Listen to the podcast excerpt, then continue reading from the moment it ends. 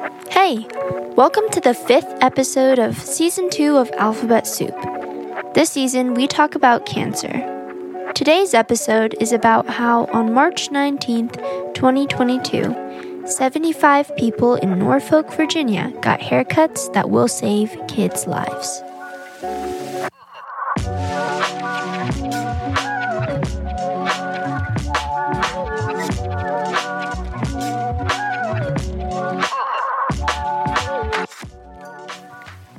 Each year, approximately 400,000 kids are diagnosed with cancer.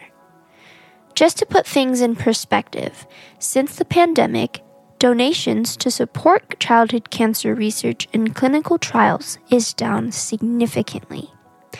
The American Cancer Society reports that amid the pandemic, funds were down $200 million at the end of 2020.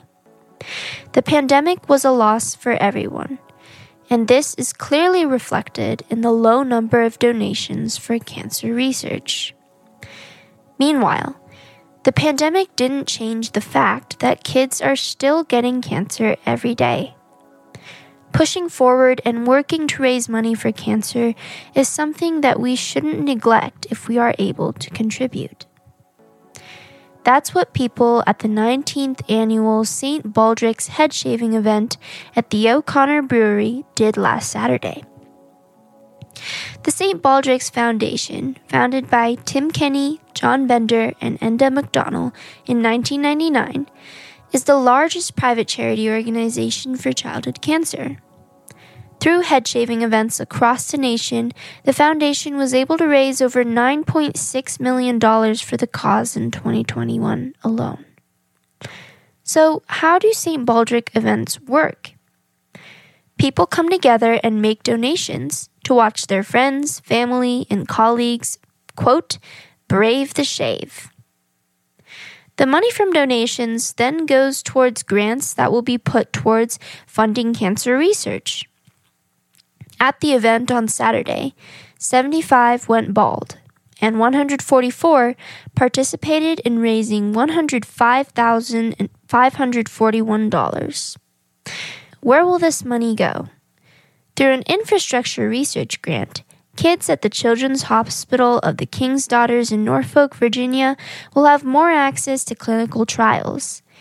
In an interview, Dr. Eric Lowe from the hospital commented, quote, Clinical trials are what has really driven the cure rate from essentially zero or close to it back in the 1960s to approximately 80%. He went on to explain that clinical trials give researchers the opportunity not only to help kids, but also to assess the side effects of different trials and take them into consideration for the next trial.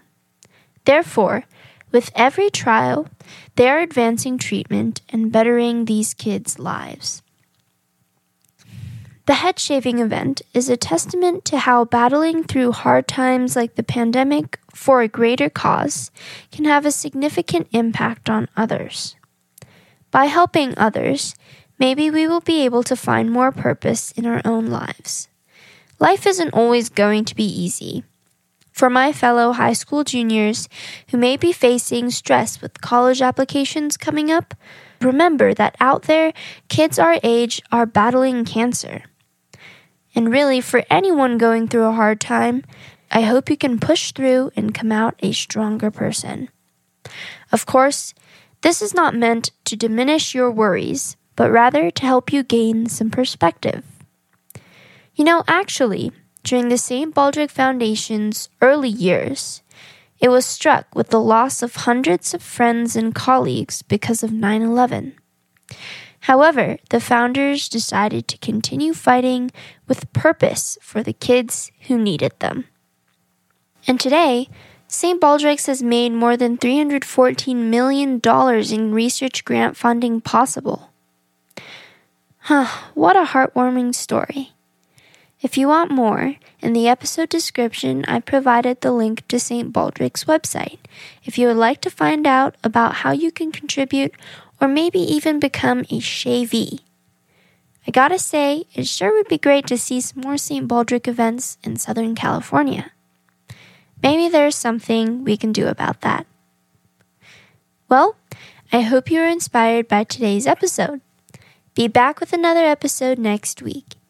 In the meantime, check out my interview with Becky Dolman in episode 32 to hear more about the bold strokes we're making to advance treatment for childhood cancer. Thanks for listening.